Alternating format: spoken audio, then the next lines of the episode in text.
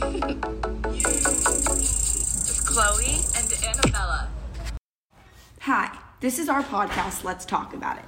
Our names are Chloe and Annabella, and we are sophomores at the Hewitt School. Our goal for this podcast is to forge a discussion regarding the debate about whether regulation of misinformation would violate freedom of speech and expression. In order to gain a better understanding of such a complex topic, we turn to Henry Brechter, the managing editor of AllSides, a news outlet which uses media bias ratings to provide balanced news, perspectives, and issues across the political spectrum. We had the pleasure of interviewing him and were able to explore the different factors that play a role in the media and regulation. For starters, just to give clarity, we wanted to talk about the layout of our podcast. So, Annabella and I will be reviewing various answers that Henry had to questions that we formed. The first question that we asked him was regarding the fundamental idea of the topic, which is if he thought regulating misleading information in the media would violate freedom of speech. Let's take a look at his answer. Because there's no way that we can stop all misleading information, whether it's on social media or from fake media outlets or whatever. So here we can see that he basically just gave a flat no and in backing that up, he was basically saying there's no way to completely get rid of all of it. So that was sort of his argument. Completely. And while I agree with that, I was so surprised that he like gave us the flat answer of no that he thinks that that's completely the wrong. yeah, wrong. sort of Yeah. just like a minute into the podcast, he was very open that he was um, anti-regulation and he thought that it was just not feasible to get rid of all misleading information. Yeah. So continuing with the same um, answer regarding regulation, he gave some additional information to why he's anti-regulation. Let's take a listen. I think that's well intentioned, but it can have consequences if we don't do it the right way and if we jump to conclusions. I think this is interesting because when he's talking about how regulation can actually be harmful, I think he's possibly referring to when it drowns out opinions and things like that instead of just misinformation. Because I think the definition of misinformation could change in a lot of people's views. Exactly. I think a lot of what he talks about is levels and just sort of identifying what should we keep and what shouldn't we keep and how do we go about doing that. Now he brings up an interesting point about what we could rather focus on instead of overregulation or regulation in general. So instead of focusing so much on getting rid of all misinformation in the media and online, I think there should probably be more of a focus on educating people on how to see that and identify it and, and get past it. Not just adults, but even kids. So, this idea of starting in the classroom and beginning to educate people from a young age about misinformation and ways to get around it and identify what's fake and what's real is a really, really good way of going about answering this question. And it's something that he came back to a lot throughout the interview. So, I think that's a really interesting idea. Yeah, and I think probably why we haven't heard about this so much is because this is an extremely new topic of discussion that people need to be having.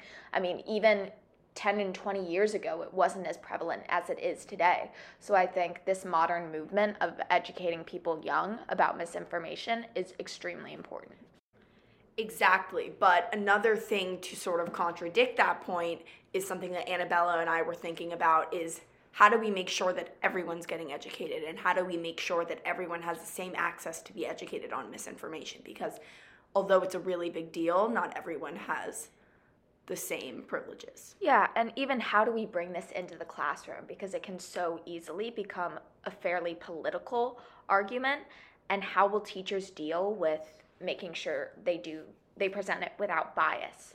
Exactly. I think that's another um, sort of challenge that could come with his idea, but I do think it is a way to um, prevent misinformation in a way that doesn't remove it overall. Because something that Henry really seemed like he thought was important was learning as opposed to removing valuable opinions that are important to hear as well. To further expand our conversation, we asked him to compare and contradict these two statements and provide his take on if they could coexist. One of these statements being freedom of expression slash speech no matter its form, is a right in the media, and the other being the filtration of misinformation is a necessary process in the media. Let's take a look at what he said. Because free speech is it's an interesting term because some some people use the constitutional definition that I talked about. Yeah. Some people have a more restricted idea of free speech, like free speech unless you know it, it causes emotional harm or or um, you know uh, puts people down, things like that. Um, and then the filtration of information is is definitely a necessary process. So good journalism wouldn't exist without it, right? So we definitely found it useful how he defined free speech and described that it takes on a different meaning for everyone. And he also later went on to say that he thinks that those two statements can coexist amongst each other. Yes, and I also think it's really helpful how he distinguishes filtration from regulation and how those are two very different things. Yes, definitely. But I also think that his response to um, this question can be seen as contradictory to what he previously said about being anti regulation. But I also think that it's important that although he's anti regulation, he recognizes filtration is a necessary process and he um, comments on how it's all about finding the middle ground and um, figuring that out.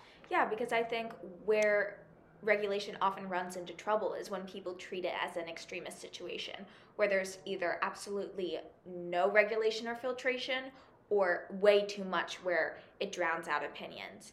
So I think finding this middle ground, like you said, is extremely important, but it's also so incredibly difficult because because a lot everyone has a different opinion on what that middle ground is. What is too much and what is too little. Which is why it's so much easier to just say yes we should have it and no we shouldn't. However that's not a real solution to this problem. And this is something he also said so i think us three are in agreement in that.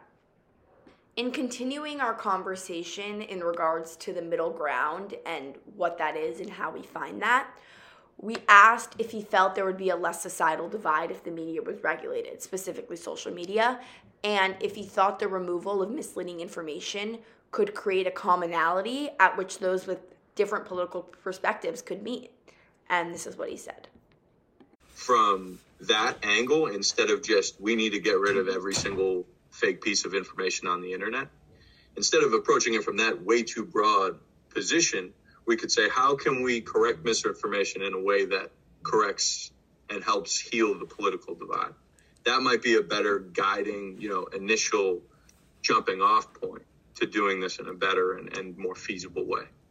So, after a really interesting conversation with Henry, Annabella and I want to reflect on what we got from that conversation. And I think the main thing is his idea of shifting our focus from attempting something that's not exactly feasible, which is trying to get rid of all misinformation in the media, but instead focusing on how we can learn to interpret what's real and what's not real and how misinformation can be looked at instead of to the extreme, but um, in a smaller sense. Exactly, because that's really the integrity of social media is having all these different opinions and it's important to have bias in the media but there has to be a fine line. We have to make sure that this bias isn't found where people make decisions where they exactly. Like for example to give an example of that like on a news channel on the tv i think the issue is something got lost in translation where people think that they're getting factual information and non opinionated information in places where opinionated information is supposed to be.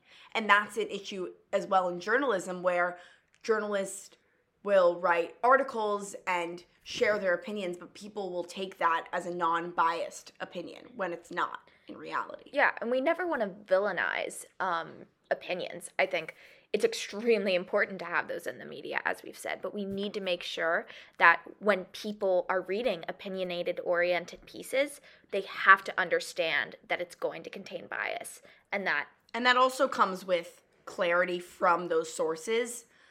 Like social media will sometimes say, we don't know if all of this is true. Like that is your warning before reading this. So you don't take things out of proportion and interpret it in a way that it was never meant to be interpreted because that's the whole idea of where people can form their own opinions is from opinions and from from other people's opinions but also from getting non-filtered information in places where it's supposed to be. Exactly. And like you said, it starts in the classroom because if we want to start this young, which is extremely important, especially because social media is becoming such a integrated part in a young person's life, then it has to start in the classroom.